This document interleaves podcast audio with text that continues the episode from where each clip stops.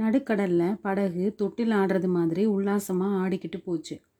2 நாளைக்கு முன்னாடி அங்கே தென்னை மர உயரம் அலைகள் எழும்பி விழுந்தது அப்படின்னு கற்பனை செய்கிறதே கடினமான காரியம்.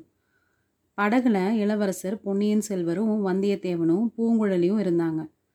பூங்குழலியோட கையில் துடுப்பு இருந்தது, ஆனால் அதை அவள் ரொம்ப வேகமாக போடலை. வந்தியத்தேவனுக்கும் இளவரசருக்கும் நடந்துட்டு இருந்த பேச்சுவார்த்தையை உற்று கேட்டுக்கிட்டு இருந்தா. அவங்களும் பேச்சில் கவனமாக இருந்தாங்க. படகு விரைவாக போகணும் அப்படின்னு ஆவல் இருந்த மாதிரி தெரியலை. படகு கோடிக்கரைக்கு போனதுக்கப்புறம் என்ன செய்யணும் அப்படிங்கிறத பற்றி தான் அவங்க பேசிக்கிட்டு இருந்தாங்க. இளவரசர் தஞ்சாவூருக்கு போகக்கூடாது அப்படின்னும் பழையாறுக்கு வரணும் அப்படின்னும் வந்தியத்தேவன் வாதம் பண்ணிகிட்டு இருந்தான். அதுக்கு பல காரணங்களை அவன் எடுத்து சொன்னான். உங்கள் சகோதரி உங்களை மிக அவசர காரியமாக பார்க்க விரும்புகிறாங்க. உங்களை கையோடு கூட்டிகிட்டு வரதா வாக்களிச்சுட்டு வந்திருக்கிறேன். அதை நிறைவேற்றி வைக்கணும் அப்படின்னு மன்றாடுறான். உன்னோட வாக்கை நிறைவேற்றுறதுக்காக என் தந்தையின் கட்டளையை மீற சொல்கிறியா அப்படின்னு இளவரசர் கோபமாக கேட்குறாரு.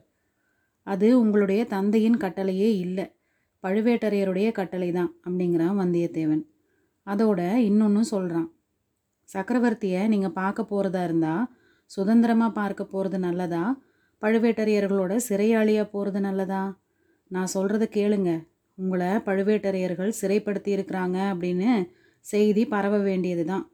சோழ நாட்டு மக்கள் எல்லாரும் திரண்டு எழுந்து வந்துடுவாங்க. உங்களோட அருமை தாய்நாடு ஒரு பயங்கர ரணகலம் ஆகிடும். அது நல்லதா அப்படின்னு யோசிச்சு பாருங்க. அப்படிப்பட்ட கேடு சோழ நாட்டுக்கு ஏற்படக்கூடாது அப்படின்னு தான் கடவுளே பார்த்து அந்த சுழிக்காற்றை ஏவி விட்டுருக்கணும். கடவுளோட விருப்பத்துக்கு விரோதமாக நீங்கள் சோழ நாட்டில் கலவரத்தை உண்டாக்க விரும்புகிறீங்களா அப்படின்னு கேட்குறான் வந்தியத்தேவன். அவ்வளோ நேரமும் அவன் சொல்லிட்டு வந்த வாதங்களுக்குள்ளேயே இது இளவரசரோட மனசை ஓரளவு மாற்றுச்சு அப்படின்னு தெரிஞ்சுது. தன்னை பழுவேட்டரையர்கள் சிறைப்படுத்தி இருக்கிறாங்க அப்படின்னு தெரிஞ்சால் சோழ நாட்டில் கலவரம் உண்டாகிறது சாத்தியம்தான். மக்களுக்கு தன்கிட்ட உள்ள அபிமானம் எவ்வளோ மகத்தானது அப்படிங்கிறது அவருக்கு ஒருவாறு தெரிஞ்சுதான் இருந்தது. அதனால் இளவரசர் சிந்தனையில் ஆழ்ந்துடுறாரு. கொஞ்ச நேரத்துக்கு அப்புறமா, அப்படியே உன்னோட விருப்பத்தை நிறைவேற்ற நான் முடிவு செய்தாலும் அது எப்படி சாத்தியம்? கோடிக்கரையில் பழுவேட்டரையர்களோட ஆட்கள் எனக்காக காத்துக்கிட்டு இருக்க மாட்டாங்களா அப்படின்னு கேட்குறாரு. அதுக்கு உதவி செய்ய இந்த ஓடக்கார பொண்ணு இருக்கிறாளே, கரையில் எத்தனை பேர் காத்திருந்தாலும் அவங்க கண்ணில் படாமல் கோடிக்கரை காட்டுக்குள்ளே நம்மளை கொண்டு போய் சேர்த்துடுவா. பூங்குழலி, நான் சொல்கிறது காதில் விழுந்துதான், அந்த மாதிரி செய்ய முடியுமா அப்படின்னு வந்தியத்தேவன் கேட்குறான். பூங்குழலி அப்போ 7வது சொர்க்கலோகத்தில் இருந்தா. இளவரசரை கடல்லிருந்து காப்பாற்றி படகுல ஏற்றி அழைத்துக்கிட்டு வந்தது அவளுக்கு எல்லையில்லாத உள்ள களிப்பை அளித்திருந்தது. கோடிக்கரை சேர்ந்ததும் அவரை பிரியணுமே அப்படிங்கிற எண்ணம் இடையிடையே வந்து துன்புறுத்திக்கிட்டு இருந்தது. அது மட்டும் இல்லாமல் அவருக்கு எந்த விதத்திலாவது உதவி செய்ய முடியும் அப்படின்னா அதை விட அவள் பெறக்கூடிய பேர் வேறு என்ன இருக்க முடியும்?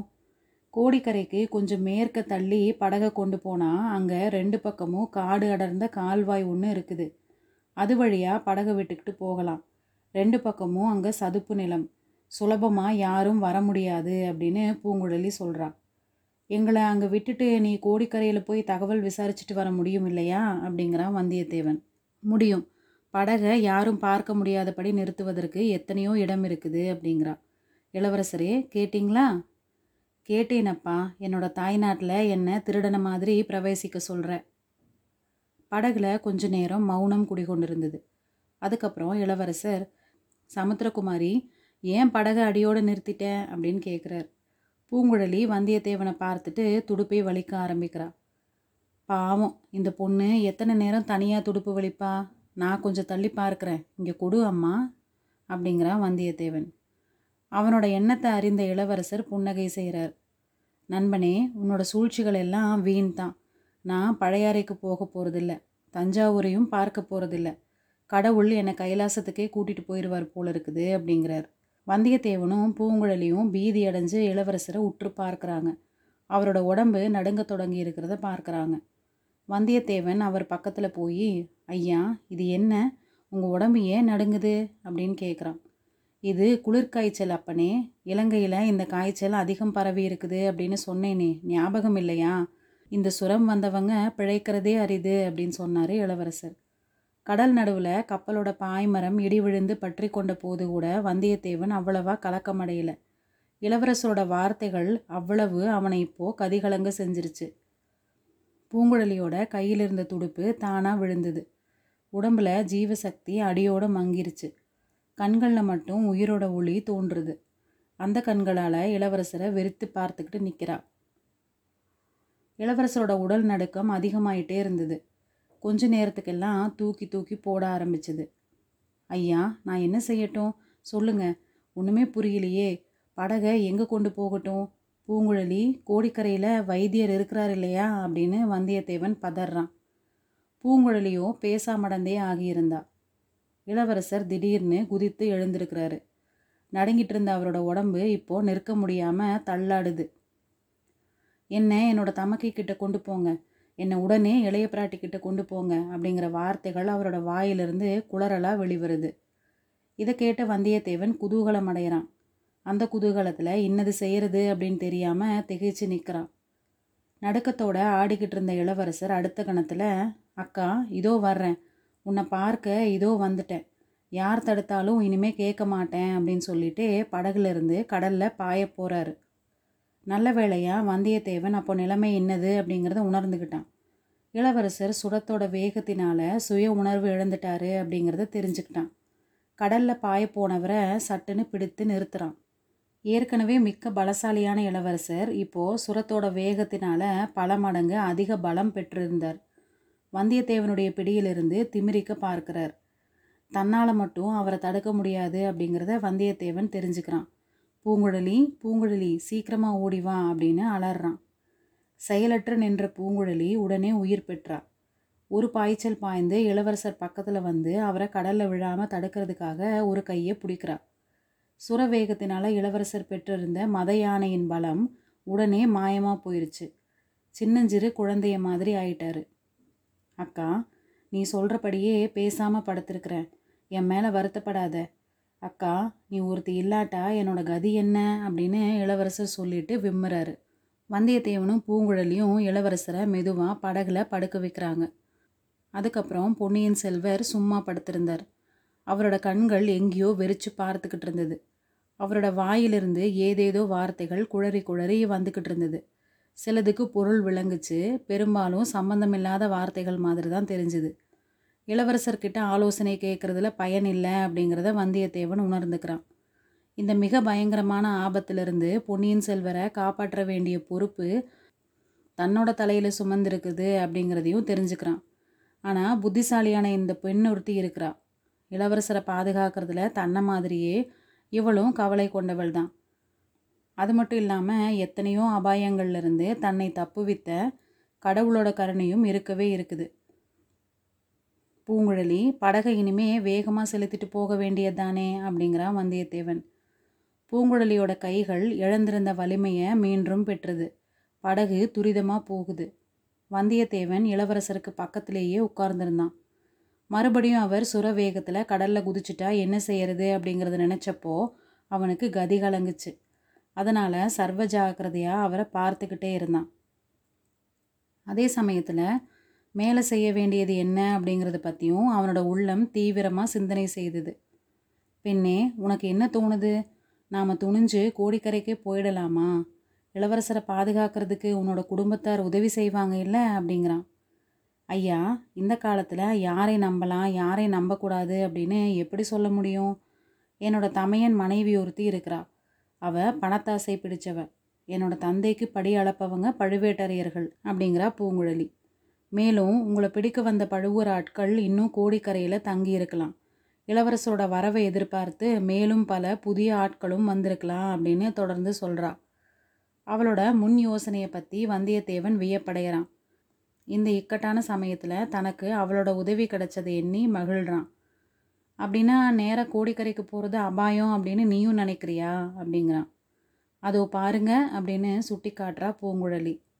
அவள் சுட்டி காட்டின திசையில் கப்பல் ஒன்று நின்றுக்கிட்டு இருந்தது. அதுக்கு அந்த பக்கம் கோடிக்கரை கலங்கரை விளக்கோட உச்சியும் தெரியுது. ஆஹா, பெரிய மரக்கலம் ஒன்று நிற்குதே, அது யாரோட கப்பலோ என்னமோ. ஒருவேளை பார்த்திவேந்திரனுடைய கப்பலாக இருக்கலாம். அப்படி இருக்கும்னா இந்த நிலையில் இளவரசரை காஞ்சிக்கு கூட்டிகிட்டு போகிறது நல்லதில்லையா அப்படிங்கிறான் வந்தியத்தேவன். பழுவேட்டரையரோட கப்பலாக கூட இருக்கலாம். ஐயா, கப்பலுக்கு பின்னாடி ஏதாவது தெரியுதா அப்படிங்கிறா பூங்குழலி. கோடிக்கரை கலங்கரை விளக்கோட உச்சி தெரியுது அப்படிங்கிறான் வந்தியத்தேவன். அதில் ஏதாவது வித்தியாசமாக தெரியுதா அப்படிங்கிறா பூங்குழலி. எனக்கு ஒன்றும் வித்தியாசமாக தெரியலையே. எனக்கு தெரியுது, அதோட உச்சியில் கூட்டமாக மனுஷங்க நின்று கடலை உத்து பார்த்துக்கிட்டு இருக்கிறதா தெரியுது அப்படிங்கிறா பூங்குழலி. அங்கேருந்து பார்க்குறவங்களுக்கு இந்த படகு தெரியுமா? தெரியாது, இன்னும் கொஞ்சம் கரையை நெருங்கினா தெரிஞ்சிடும். எல்லாத்துக்கும் நாம் முன் ஜாக்கிரதையாக இருக்கிறது தான் நல்லது. நீ முன்னாடி சொன்னியே கோடிக்கரைக்கு மேற்க கால்வாய் ஒன்று இருக்குதுன்னு, அங்கேயே படகை விடலாமா அப்படிங்கிறான் வந்தியத்தேவன். அப்படித்தான் செய்யணும், இருட்டுற சமயத்துக்கு அங்கே போய் சேரலாம். ஐயா, நீங்கள் ஒரு நாள் இரண்ட மண்டபத்தில் ஒளிந்திருந்தீங்களே, அதுக்கு ரொம்ப சமீபம் வரைக்கும் அந்த கால்வாய் வருது. இளவரசரோட நீங்கள் கொஞ்ச நேரம் அங்கே தாமதிச்சா நான் போய் எல்லாத்தையும் விசாரிச்சுக்கிட்டு விரைவில் வந்து சேர்றேன் அப்படிங்கிறா பூங்குழலி. கால்வாய் அங்கேயே நின்றுதா பூங்குழலி, இல்லாட்டி இன்னும் வேற எங்கேயாவது போகுதா? கோடிக்கரையிலேருந்து நாகப்பட்டினம் வரைக்கும் அந்த கால்வாய் போகுது அப்படிங்கிறா பூங்குழலி. இந்த சமயத்தில் பொன்னியின் செல்வர் சுரவேகத்தில் தனக்குத்தானே பேசிக்கிட்டது கொஞ்சம் உரத்த சப்தத்தோடு கேட்குது. ஆமாம் அக்கா, ஆமாம், நாகப்பட்டினத்து புத்த பிஷுக்கள் சொன்னதா சொன்னியே, அதன்படியே நடந்தது.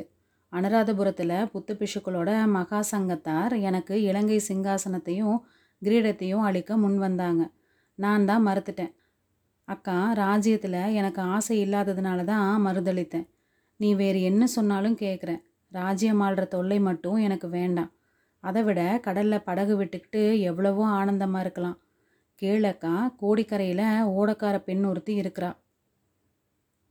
இதை கேட்ட பூங்குழலியோட உடம்பெல்லாம் புலங்காகிதம் அடைந்தது. வந்தியத்தேவனுக்கும் ஆத்திரம் வந்தது.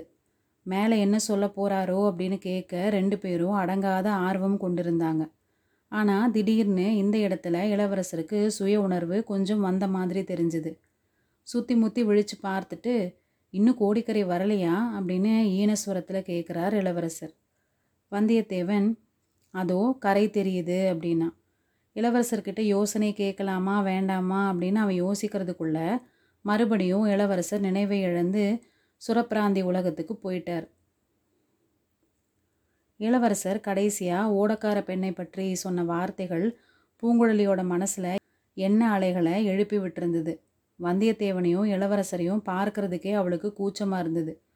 அதனால் படகு போன திசையே பார்த்த வண்ணம் துடுப்பை போட்டுக்கிட்டு இருந்தா. அது வரைக்கும் கப்பல் நின்ன இடத்தை நோக்கி சென்ற படகு இப்போ திசை திரும்பி தென்மேற்கு பக்கமாக போயிட்டு இருந்தது. இருட்டுற நேரத்தில் கடல்லிருந்து பூமிக்குள்ளே குடைந்து போன கால்வாயோட உள்ளே பிரவேசிச்சுது.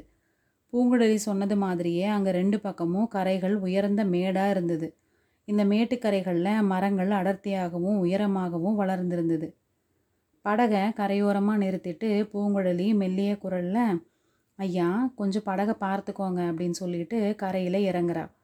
கரையில் வளர்ந்திருந்த உயரமான ஒரு மரத்து மேலே ஏறி சுற்றி முற்றியும் பார்க்குறா. அப்புறம் அவசரமாக இறங்கி வர்றா. நல்ல வேளை இங்கே வந்தோம். கடற்கரையோரமாக சுமார் உருக்காத தூரத்துக்கு ஆட்கள் நின்று காவல் செஞ்சிட்ருக்குறாங்க. கலங்கரை விளக்கத்துக்கு பக்கத்தில் ஒரே கூட்டமும் கோஷமுமாக இருக்குது அப்படிங்கிறா. யாராருக்கும் அப்படின்னு ஏதாவது தெரியுதா அப்படின்னு வந்தியத்தேவன் ஆவலோட கேட்குறான். நல்லா தெரியல, ஆனால் பழுவேட்டரையருடைய ஆட்களாக தான் இருக்கணும். வேறு யாராக இருக்க முடியும்? எப்படி இருந்தாலும் நான் சொன்ன இடத்துக்கு முதல்ல போய் சேருவோம். இரவு 2ஆம் ஜாமத்துக்குள்ளே நான் வீட்டுக்கு போய் எல்லாத்தையும் நிச்சயமாக தெரிஞ்சுட்டு வர்றேன் அப்படிங்கிறா. பெண்ணே, உன்னை யாராவது பார்த்துட்டா என்ன செய்கிறது? உனக்கு ஏதாவது இந்த சமயத்தில் நேர்ந்துட்டா எங்களோட கதி அதோ கதி தான் அப்படிங்கிறான் வந்தியத்தேவன். ஐயா, என்னோடய உயிரை பற்றி இத்தனை நாளும் நான் லட்சியம் செய்ததில்லை. இன்றைக்கு தான் கவலை பிறந்திருக்குது. இளவரசருக்கு அபாயம் நீங்கும் வரைக்கும் என்னோடய உயிருக்கு ஒன்றும் ஆகாது அப்படிங்கிறா பூங்குழலி. படகு கால்வாய்க்குள்ளே மெல்ல மெல்ல போச்சு. சத்தம் கொஞ்சம் கூட வெளியில் கேட்காதபடி ரொம்ப மெதுவாக பூங்குழலி துடுப்பு வலிக்கிறான். கால்வாயோட ரெண்டு பக்கமும் இருள் சூழ்ந்திருந்தது. கரையோரமாக உயர்ந்து வளர்ந்திருந்த மரங்களோட கரிய நிழல்கள் கால்வாயில் விழுந்து அதோட கரிய நீரை மேலும் கரியதாக்குச்சு. வானத்திலிருந்து விண்மீன்கள் எட்டி பார்த்தது. வந்தியத்தேவனை மாதிரியே நட்சத்திரங்களும் ரொம்ப கவலையோட அந்த படகோட போக்க கவனிச்சதாக தெரிஞ்சுது. நீரில் பிரதிபலித்த நட்சத்திரங்கள் கரையிலிருந்து மரங்கள் காற்றில் ஆடினப்போ அதோட நிழலும் ஆடினதுனால அடிக்கடி சலனம் அடைந்துக்கிட்டு இருந்தது. வந்தியத்தேவனுடைய உள்ளத்தோட சஞ்சலத்தை அவை சரியாகவே பிரதிபலிச்சுது. ஒரு யுகம் மாதிரி தோன்றின ஒரு நாழிகை நேரம் படகு கால்வாயில் போனதுக்கப்புறமா பூங்குழலி படகை கரையோரமாக நிறுத்துறா. பூங்குழலி கால்வாயோட கரை மேலே ஏறி காட்டு வழியில் புகுந்து போகிறான். அதாவது அவளோட உடம்பு போய்கிட்டு இருந்தது, அவளோட உயிர் கால்வாயில் விட்டிருந்த படகுலேயே வட்டமிட்டுக்கிட்டு இருந்தது. அந்த முன்னிரட்டு நேரத்தில் முட்செடிகள், மேடு பள்ளங்கள், காட்டு ஜந்துக்கள் எதையுமே லட்சியம் செய்யாமல் அதிவிரைவாக நடந்து போகிறா. தடைகள் இல்லாத இடங்களில் ஓடவும் செய்கிறா. நேராக கோடிக்கரை குழகர் கோயிலை குறி வச்சுக்கிட்டு போகிறா. அவள் கோயில் வாசல் அடைஞ்சதுக்கும் குருக்கள் சாமி சந்நிதியோட கதவை பூட்டுறதுக்கும் சரியாக இருந்தது. அக்கம்பக்கம் பார்த்துட்டு வேறு யாரும் இல்லை அப்படின்னு தெரிஞ்சுக்கிறா. கதவை பூட்டிட்டு திரும்பின குருக்களுக்கு எதிரில் போய் நிற்கிறா. குருக்கள் அவளை அந்த நேரத்தில் பார்த்து கொஞ்சம் வியப்படைகிறாரு. அவளோட சுபாவத்தை நல்லா தெரிஞ்சவராக இருந்தும் கூட கொஞ்சம் திடுக்கிட்டு திகைத்து போயிட்டாரு. நீயா பூங்குழலி? வேறு யாரோ அப்படின்னு பார்த்தேன். கோடிக்கரை முழுசுந்தான் ஒரே அமர்க்களப்படுதே. எங்கே அம்மா உன்னை கொஞ்ச நாளாக காணோம், இவ்வளோ தடப்புடல்லையும் உன்னை பற்றி தகவல் இல்லையே அப்படின்னு இன்றைக்கி சாயங்காலம் கூட யோசித்தேன் அப்படிங்கிறாரு. வெளியூருக்கு போயிருந்தேன் சாமி, ஏதோ அமர்க்களமாக இருக்குதுன்னு தான் உங்ககிட்ட விசாரிக்கலாம் அப்படின்னு வந்தேன். கடற்கரையெல்லாம் நிற்கிறவங்க யார் அப்படின்னு பூங்குழலி கேட்குறா. உனக்கு ஒன்றுமே தெரியாதா? வீட்டு பக்கம் போகலையா? வீட்டு பக்கம் போனேன். அங்கே யார் யாரோ கூட்டமாக இருக்கவே திரும்பி வந்துட்டேன். புது மனுஷங்களை பார்த்தா எனக்கு பிடிக்காது அப்படின்னு தான் உங்களுக்கு தெரியுமே. வந்திருக்கிறவங்க யார்? பெரிய பழுவேட்டரையர் வந்திருக்கிறாரு, அவரோட இளையராணி வந்திருக்கிறா, அவங்களோட பரிவாரங்கள் வந்திருக்கிறாங்க.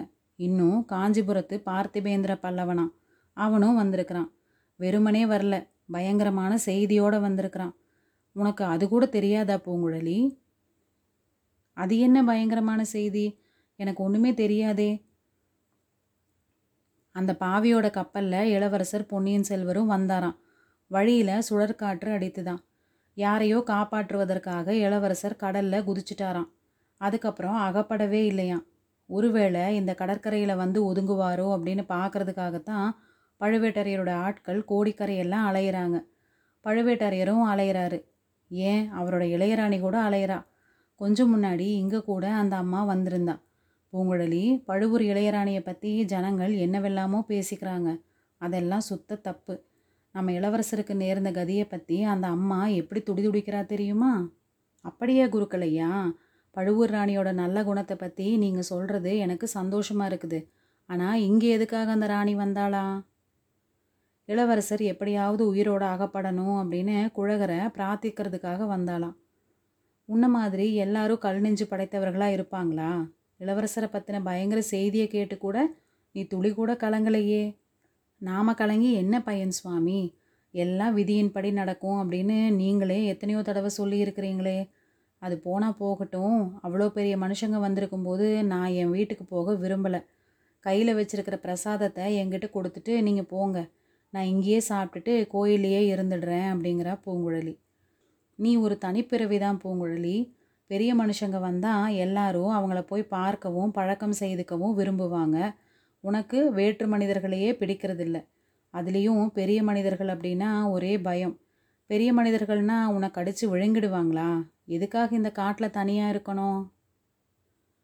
குருக்களையா, பிரசாதத்தை கொடுக்க உங்களுக்கு இஷ்டம் இல்லாட்டி வேண்டாம், என்னை ஏன் வீணாக திட்டுறீங்க? சிவசிவா, உன்னை நான் ஏன் திட்ட போகிறேன்? இந்த பிரசாதம் உன்னோட பசிக்கு போதாதே அப்படின்னு பார்த்தேன்.